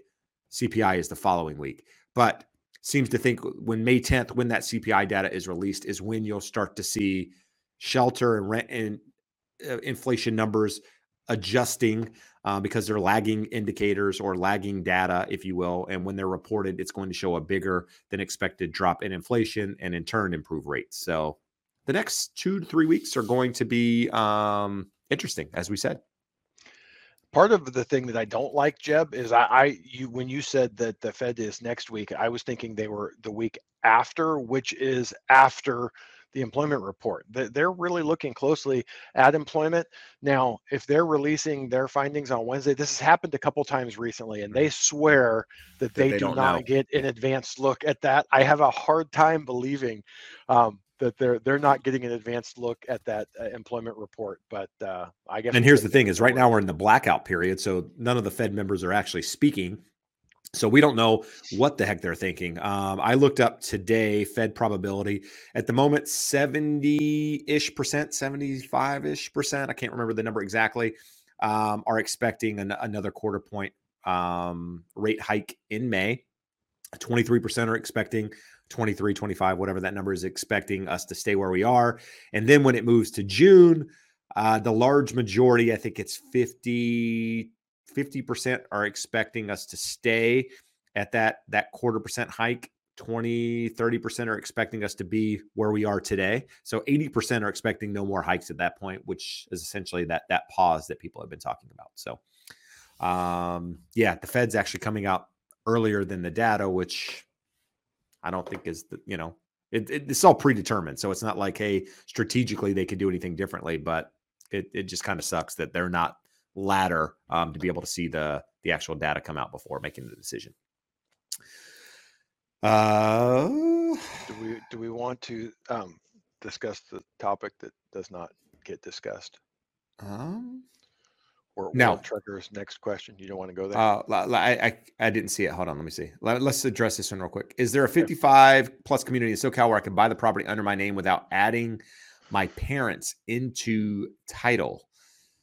I don't understand the question. Um, I don't. So are you are you are your parents going on the I don't understand. So Alex, help me out with what you mean by that. There's a lot of 55 and year old uh, plus communities um, where you don't have to add your parents to title. So um, not sure. In fact, you don't have to add them to title ever uh, if you don't want to. But let's. I don't think that's the question. So let's help clarify. Josh, I don't know what question you're talking about, but let's. uh Solar is that what we're talking about? Yeah. Yeah, let's do it. What don't you like about having solar? Most people in SoCal and San Diego are putting them. Um, San Diego Gas and Electric raised the rates. So, Josh, shall I go first or you want to go first? Uh, so, here, I can tell you for Jeb and I, we live in Huntington Beach, coastal Orange County. Um, I have air conditioning. We use it maybe 20, 25 days out of the year. It's very nice when we have it. Um, my utility bills are really low. I have the world's greatest solar roof. It's like um, my wife, when we moved in, said it is perfect for Santa because he's got the world's biggest landing strip. Um, so with that, it faces the sun. I can throw solar up there, but it's going to be ugly as sin. So for me, that is one reason. Um, I don't know if you guys have seen Google Project Sunroof. You can plug in your address, you can plug in what your average bill is, and it'll tell you um, how much sunlight you get, how big of an installation you could put on there, and what your repayment period is every time I've looked at it, it's like 30, 35 years before it would break even. I'm not putting a horrifically ugly thing on my house that I'm going to be 85 years old before I break even. Um, combine that with, I've seen multiple neighbors in my neighborhood who have thrown up solar only to have the people back out 10, 15, 20 times to repair the panels, mm-hmm. repair the, the leaks to the roof, all of the things that would have never been a problem without it. So cost versus benefit is very, very minimal. Now, that being the case, if I lived in Rancho Mirage full time and I ran the air conditioning 200 days out of the year, 20 hours a day, uh, it would probably change the calculus for me. I mm-hmm. just think that most people get excited and think they're saving the universe and don't actually run the numbers to find out how long it's going to take for them to actually benefit. Jeb, on top of this, I had a, a meeting with a loan guy loan officer at an industry event last year and they built this really cool little tool that they could look this information up as they were walking and knocking door to door. He had salespeople knocking door to door saying, Hey, we'll do a refinance. We'll put the solar on. Here's how much you save between interest, this, that, and the other. And he explained to me that like this is something you absolutely have to shop. Like they can price it however they want. Most people just go, Oh, that's what solar costs. Is this you can put a sixty thousand dollar installation in that costs you twenty thousand dollars that the person could have got for 25 grand if they'd called someone else. So do your numbers check with multiple sources and see what you can do to get the number down. But if you're in an area where you have a, high utility bill that's two, three, four hundred dollars a month, it can absolutely make sense. Yeah, I, I, don't really have much to add to that. It, it comes back to cost benefit analysis. Um, I, I, get the idea behind solar. I think it's great. I think the idea is great if you have a high utility bill. If you're running, you know, you're you're heating your pool all the time, um, jacuzzi, you're running the air conditioning all the time. You have an electric car like all of these things at once, right? That, that for me is a reason to have it. Um, I think the large majority of people out there aren't doing all of that. And what what I see is, you know, for example, this is I'm making up these numbers, but somebody's utility bill is two hundred and fifty dollars a month, and they're paying two hundred and fifty dollars to solar. Like they feel like that's a good deal. And for some, okay, maybe that's a good deal to you. To me, that's a break even and no reason to put solar on my house because it, involves a contract for, like Josh said, 30 to 35 years in some cases to pay the stuff off. It makes selling your house a nuisance in some cases. You know, those solar panels are only warrantable for like 10 years. And guess what? What happens when they need to be fixed? You have to pay for it. Um, and when issues arise and when you have to replace the roof, those have to come off. And I know some contracts will take them off one time um, in order for you to redo roofs and that sort of thing. It's just, I don't know. It's just more than I want to get into. And I think the technology is advancing. I think that, you know, the cost is going down. I think it'll be a lot less expensive in five, ten years to do this sort of thing. So for me, I don't see a huge benefit, but that's it sorry, that was really long-winded way of getting to um, the, the same answer. But uh, for some people, it's right. Some people, it's not. Uh, most uh, Alex comes back and said, "Okay, I don't want to add my parents into title. So could you name some SoCal 55 community that I could buy under my name and let my parents live in there?" Is the Peacock at Oceanside? I have no idea if Peacock and Oceanside is one of them. Um, so here's the thing with a lot of 55 year old old communities, the, the property just has to be occupied by somebody that's 55 and older. Doesn't have to be owned by somebody 55 and older. Now, some may have the restriction that you have to be 55 and older to own it. That is where, if that's your question, I don't know the answer to that. Um, but in in Southern California, you have communities like Laguna Woods, um, you know, different communities where you can buy these units Laguna Woods, I'm not sure if you have to be 55 or not. I just know you have to be 55 to live in there. And like if you can't have kids and that sort of thing in these communities as well. Uh, but a lot of times you can buy it for your parents and not have them on title. But I don't know the answer to your question per se, because I think each one of these communities is going to vary a little bit. Uh, but if you're looking in a particular area and you're looking for something specific, let me know. Happy to connect you with an agent in that market that knows that area and can guide you. Sounds like you may be in Northern San Diego. If that's the case, I can put you in touch with somebody that knows that market. So reach out. My information is scrolling there. You can use that link at the bottom. Um, and you go on to say that most 55 require owner to be 55 plus. I, I don't know if most require the owner to be 55 plus or the occupants to be 55 plus. That's that's the the caveat is the the occupants in many cases. But I could be I could be wrong with some of those. Uh, Kim, what is when and what topic is the next podcast? So that's a good question, Kim. Uh, today we recorded gifts, um, buying a home using gifts, where that money can come from, stipulations on gifts, how it can be used, everything around getting a gift to buy a house in some form or fashion. So recorded today. In theory, that comes out next Tuesday. The catch got a lot of questions around LLPAs. We might be recording a podcast tomorrow um, to talk about LLPAs in more detail, more so than we did on today's episode. That in, that we might replace that episode with. So one of the two. If not, gifts will be the following week. So just so you know. Josh, you see any questions here? Where are we? 6:30 in. We're 6:30 in. 87 likes on the channel. If you're finding any value, hit the thumbs up. If you're not subscribed to my channel, it, how many people in here are not subscribed? That's what I want to know. If you're not subscribed, let me know. I just want to know. I want to know who's not subscribed because I want to see if it's a, a regular name. Um, but I find that hard to believe. And Rich says, Are you guys on Apple Podcasts? Yes, we are. We are. But we're also on YouTube. If you want to check us out on YouTube, check us out there. Josh, where do you want to go? Um, here's a, a question. Um, Keto in the midst, and I could be wrong, but I believe this is a new subscriber to the podcast. Um, but uh, comparing Chenoa Fund, Cal HFA, GSFA, down payment assistance options, any thoughts on the overall program advantages? I qualify for all three, but don't have rates from lenders yet for comparison. Um, they're all going to have above market interest rates, so there's nothing for free. Um, GSFA, I'm not all that familiar with, but Cal HFA, they're going to give you a second and or a third so you end up with a above market interest rate and a second and possibly a third mortgage against your home for obvious reasons i don't like that Chenoa has an above market interest rate that subsidizes you getting in so what i always tell people is if this is the only way for you to get into the market I'm okay with it. I would be more wary in the current market where we don't think that prices are going to be appreciating nearly as rapidly as they have for the last 10 years. Um, what I would love to find out is if in the price range you're looking at, if there is any way you can come up with your own down payment, because generally you come up with the down payment, we can get you a lender credit a seller credit to get you in with just the down payment at much better terms with no subordinate financing than those options. So um, I would love to hear um, if you want to reach out once you get the numbers from the other lenders. I'd like to review them. I, would love to see. We don't. We just don't do GSFA, um, and Cal HFA. I'm not a huge fan of unless it's your only option to get into a home. Awesome.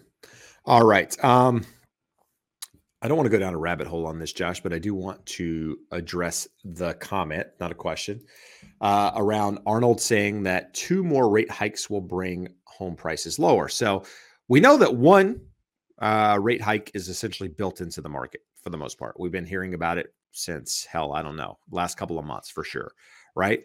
Um, so, what are your thoughts on rate hikes lowering house prices? Does that have anything to do with house prices? What what mechanism would the Fed and the terms that they set for banks lending money to one another have an impact on home prices? We've talked about this before. The Fed does not set mortgage interest rates. The market sets mortgage interest rates based off of inflation expectations. So the market looked and watched that inflation was high and increasing and staying persistently high. The Fed looked at the same data and said, we need to stop that. We're going to start hiking. So at some point, it would be pretty wise to believe that that's going to work. We believe it already has started to work. So when inflation starts coming down, mortgage rates will start coming down when they believe inflation has peaked and is decreasing. So a Fed hike does nothing other than confirm the market's belief that the Fed took this seriously, stepped on the brake, stepped on it for too long, just like they stepped on the gas and stayed on it for too long. So it is more likely to lead to lower interest rates and higher home prices. So it's an interesting thought, and I understand kind of where you're coming from or why you might think that, but it is exact opposite of how it works in the real world. All right. Uh, KK clearly wants this question answered because they've posted it in here more than one time. So I'm going to address it. Uh, it was in the list to get to, get to rather. Um, I'm in the Northeast and we're seeing a 25% increase in sales prices from last year. That seems high. Seems very high. Seems very high. Um, and I'm now targeting a multifamily condo as I think it's a safer risk with today's climate. Would you agree? I would not agree. Um, I don't, I don't the two aren't correlated, um, in my opinion. A, a condo multifamily isn't any more safe than a single family home. In fact, I think you probably have less buyers of a multifamily than you do of a single family home if you went to sell it, uh, just depending on cap rates and that sort of thing, getting into a whole different conversation. So I don't know one is safer than the other. Um, one is probably less expensive and or more expensive. Condos probably less expensive than a single family. Multifamily is probably more expensive than a single family. So um, I, I think it's all about buying when it's the right time in your life. Again, not not getting caught up in tops and bottoms in markets, not getting caught up in what Josh or Jeb is saying about where the market's going to be. Can you afford the payment? Are you comfortable with it? Do you have money in the bank? Do you have job security? These are things that you need to think about. Stop worrying, in my opinion, about where you see the direction of housing going. Just my two cents. And that's not meant to like, you know, to to to be taken as, you know, a derogatory or, you know, comment or, you know, towards you because it's not it's not that at all. It's just too many people are caught up in things that don't matter at the end of the day. Um and, and not focusing on the things that do. Josh? No, uh, that's uh, I'm not looking careful. for anything there. Just no. Be be very careful in terms of we know that the Northeast is has been much stronger than most of the country. So definitely, we're not doubting that home values have gone up. I think 25% is very aggressive. I'd be surprised if it was double digits. You know, eight to 10% would be a, a high number. But yeah. in terms of those types of properties, um, generally condos are more like the tech stocks, where they're more volatile. Um, people prefer a single family residence. Um, they're you know they're more liquid than multifamily. They're preferred over condos. So as Jeb said, affordability may be there and be better, but I wouldn't necessarily think it's a better investment or going to do better for you over the long haul. All right, two really good questions here. Um, one, one is that is one is from Rich.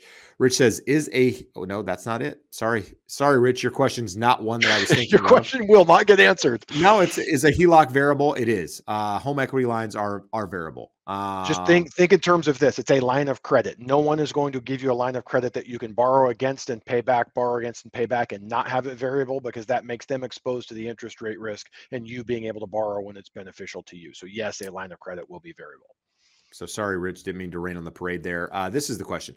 Hola, El Mundo says, What is a par rate? Josh, question. We talk par rates all the time. Lenders talk par rates without really explaining it. So I think it's a really good question to address it's essentially the zero point interest rate. So the lender is not requiring you to pay points to get that rate.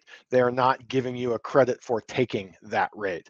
So on any given day, the par rate is the rate that they want to lend at. If you want a lower rate, cool. You pay them one point, two points, which is one or two percent of the loan amount, a half point, whatever the number is. Or as we talked earlier, I believe Kim was the one that asked the question that if you're willing to take a higher rate, they'll say, cool, we're gonna make more money over the life of the loan. We'll pay you a half point, one point, two points. Uh, percentage of the loan amount to help you cover your closing costs and get in with less cash out of pocket. So when rates are high and likely to move lower, um, not a bad idea to do the premium rate. You're already paying a high rate. So if you can afford it, take the premium rate, have them cover your closing costs so that that way you don't have any sunk costs in the loan when you're likely to refinance in 6, 12, 24 months. On the flip side, if you think rates are low and likely to go higher, and this is the best it's going to get, then it can make sense to buy that interest rate down by paying points. But the par rate is generally your zero point rate that you're not paying for or getting a credit for taking. All right. Uh, another good question here. If you've never rented or owned before, how do you know how much of your income you should or could spend on a monthly payment? Good question. Um, I think it's going to be different for each person, but what I would do if I were in that position is I would start with a budget. Write down how much income you bring in, write down all of your expenses. You know, how much do you take home out of that amount, right? And then from there, how much do you spend on groceries? How much do you spend going out? How much do you spend on gas, childcare if you have kids, all of the things that you spend money on? How much money do you have left? You know, how much are you putting in savings, right? Every month. What are you comfortable out of what's left spending on a on a payment? Can you cut some of those things that you're spending money on to put towards that rent payment so that you can pay a little bit more if you're not able to get what you want with the budget that you have?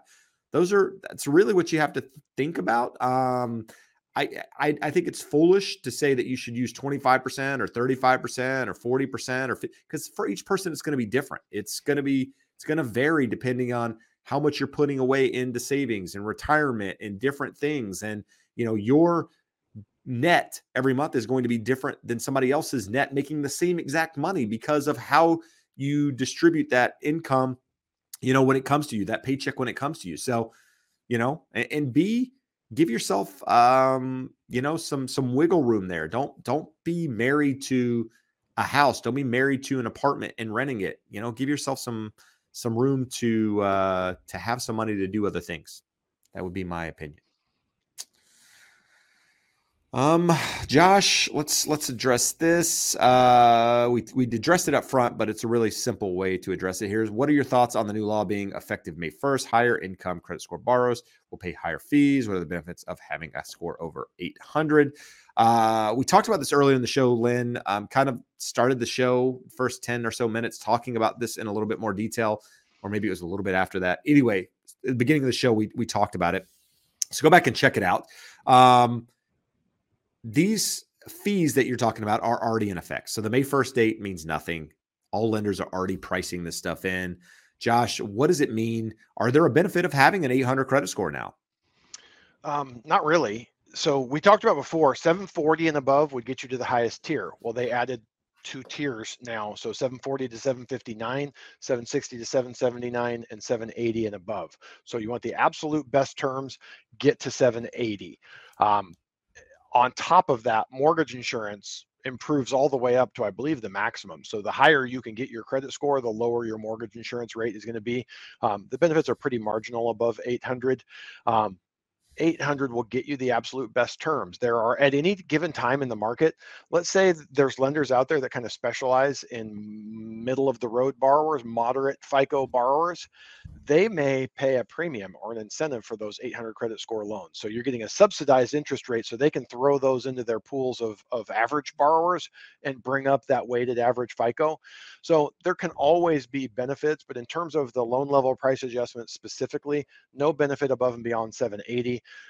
Um, 780 and 760 to 779 are priced pretty similarly. That 740 to 759, which previously got you the best terms, it's kind of punitive there. So you would want to be 760 or above, 780 and above if possible. Uh, 800 will help in terms of the mortgage insurance. And if you're in the jumbo market or a non-QM loan where they're obviously um, looking at their weighted average FICO in their pools as well, those lenders will pay premiums to get those better borrowers. So there, there's a benefit to it, not not huge, uh, especially if you're not in into that jumbo or or non-QM space. Uh, GG follows up, says for the densely uh, economically illiterate folks like me, are there any professionals that help with budgeting? So, uh, you know, Dave Ramsey's kind of the guru on this. He's really conservative on budgeting and that sort of thing. But I think outlining of budgeting and getting the concept and the importance and all of that probably the best out there um, at least in putting it into to you know video and and book and what have you. Uh, what's his book? The makeover book josh? Do you remember total, money makeover. Total money makeover. Great book for it. Um, probably a good place to start. Uh, pretty i mean elementary to to some extent uh, but really good information kind of tell you importance of budgeting and and really kind of help guide you as far as people directly that you can hire or do something with? I don't know. Um, there's enough apps out there mint and some of these others that you can use to to help set with budgeting but i think ramsey's probably a good place to start.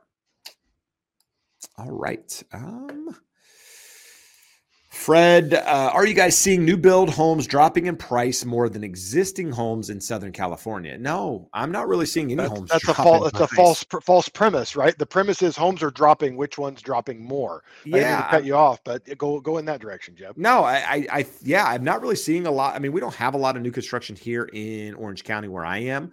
Um, there's some in Irvine, some in Mission Viejo, South Mission Viejo, uh, but overall, not a lot of you know here you go out to San Bernardino, Riverside, some of those, maybe you have a little bit more. I would say in those markets, maybe if there's a, surplus of, of supply in those, then maybe the new homes are are are dropping a little bit more. But overall, I'm not really seeing a lot of reductions in home prices unless the home prices were overpriced to start with. Uh, yeah, that that's really all I have. I mean, I, have seen a, a, couple of new construction properties come to the market recently, and the only reason they've been on the market is they have some weird stipulation, like you know, um, one uh, had tenants in the property until like October, right? And so property's been sitting on the market. It's not new new construction, but it's like a year old. Well, it's not selling. Why is it not selling? Oh my God, it must be overpriced. No, there's tenants in it, and when you buy the property, you got to take the tenants on until October. Guess what? Nobody wants to buy that. Nobody wants to deal with having to get tenants out of property, especially here in California where tenant rights are, um, you know, better than than owner rights in many cases. So just take it with some some some context. I don't I don't think you're seeing a lot of reductions overall just because of where supply is. I started the show talking about Southern Cal- Orange County real estate. We have 2013 homes on the market when I started the show. That's the lowest number that I've reported on this show this year. I saw it under 2000 once, but it had creeped up before before we actually got to the day where I reported numbers. So I look at it every day. Today's the lowest number of homes I've seen since the beginning of the year. Jeb, we talked yep. about if we could get Chat GPT trained to answer all the questions. Like dude, Josh I see it popping Jeb. up on my right here. What's going on? Well, I found here that we Michael De La Torre has listened enough that now he can answer the questions for Hold us. on. He has some suggestions here for for budgeting. He's got the Money Guy Show, Humphrey Yang, um, Dave Ramsey, although outdated uh, advice, Graham Stephan, Ramit Sethi. I will absolutely second that one. Um, I will teach you to be rich. He actually has a show right now on uh, on Netflix. I can't vouch for the show, but I can tell you that uh, his information and advice is really good. Right. So, Michael, So- thank you for answering for so on so with the plugin that I have, like I just clicked on a a um a question and it says in the top right, like the corner, it's like generate let chat chat GPT respond to this. And so the question is, let's see whose question it is. It's Fred's. Are you guys seeing new home builds? Does it say more than that? Because I can't see the question because it came up. And this is what it, it came up with. So it says, Thanks for watching and leaving your comment. Can't see. Hold on, hold on. I'm trying to trying to get back to it. Copy response and close. We're just going to post it and see what it says. Are you seeing new home builds dropping in price? Okay, so it didn't get the whole question, only got part of it. But here's Chat GPT's response. Say, oh, it's like it's like a it's like a freaking paragraph. It's like a book. You wrote it's a book. What do you what are you doing here? You're you're spamming our, our comment I know. It's- here. Thanks for watching and leaving your comment. Yes, we are definitely seeing a rise in new build homes these days. It's an exciting time for the housing market as developers and builders are working hard to meet the increasing demand for housing. New build homes come with a range of advantages. First and foremost, they're brand new, which means you'll be first to live in them. That fresh, untouched feeling can be really appealing. I'm not going So- through this whole thing. So the it's- really it's long answer that we just gave you is that Chat GPT is a long ways away from replacing. Uh, yeah they, they're not replacing me um anyway that's uh that's where we are so been on an hour and 50 minutes guys uh we appreciate you we appreciate the support it is my son's 11th birthday today and my wife has ordered him food his favorite food is orange chicken Donuts? Orange chicken from panda express i mean i don't really eat orange chicken from panda express but when i did i remember it being delicious uh, so I have been summoned to go pick that up. Um, it has been ordered. So with that, Josh, we are going to be exiting the show this evening. Um, but I would like to say thank you to you guys who show up every week and support. Next week, we're going to have a lot of data coming in. Um, again, we got jobless claims tomorrow. We got PCE on Friday. We got the Fed meeting next Wednesday. All of this stuff is going to impact rates, which in turn impacts impacts the direction of housing. So make sure you're here next week. Um, if you're not listening to the podcast, uh, listen to it. Um, there's a lot of valuable information on there that we don't cover here, and it's in great detail. We're on YouTube. Subscribe to the channel, like the video if you find any value in it. Um, Josh, final parting words here tonight. Um, next month is, is going to be interesting. Just an economic calendar. Um, want to see. I, I think it'll be a, a strong jobs report, but hopefully moderating a little bit. The Fed can see that uh, the impact that they want is coming into play. They're going to do a quarter. Hopefully, they don't do anything crazy or say anything crazy in there. They're going to stay elevated for a while um, for a while longer than what people expect. Um, but we should also see the shelter costs moderating in the CPI numbers. So again, this time next month, I think we'll have a better handle on where interest rates are and how the market is adjusting to that. And that will tell us the direction of the second half of the year in terms of home prices. It's not a crystal ball, but give us a good indication of where it's trending. Awesome. And thank you to all you who wish my son a happy birthday. I will show that to him. He will be happy. Um, one thing I didn't mention, but David mentioned it. Uh, this show goes on the podcast every Friday. So if you missed it here, don't want to watch our faces, but want to listen to it, you can go check it out there.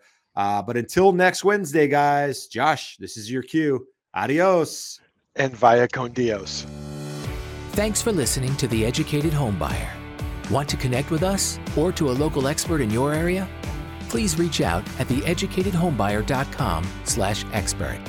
If you found any value today, please be sure to rate and review us on your favorite podcast platform.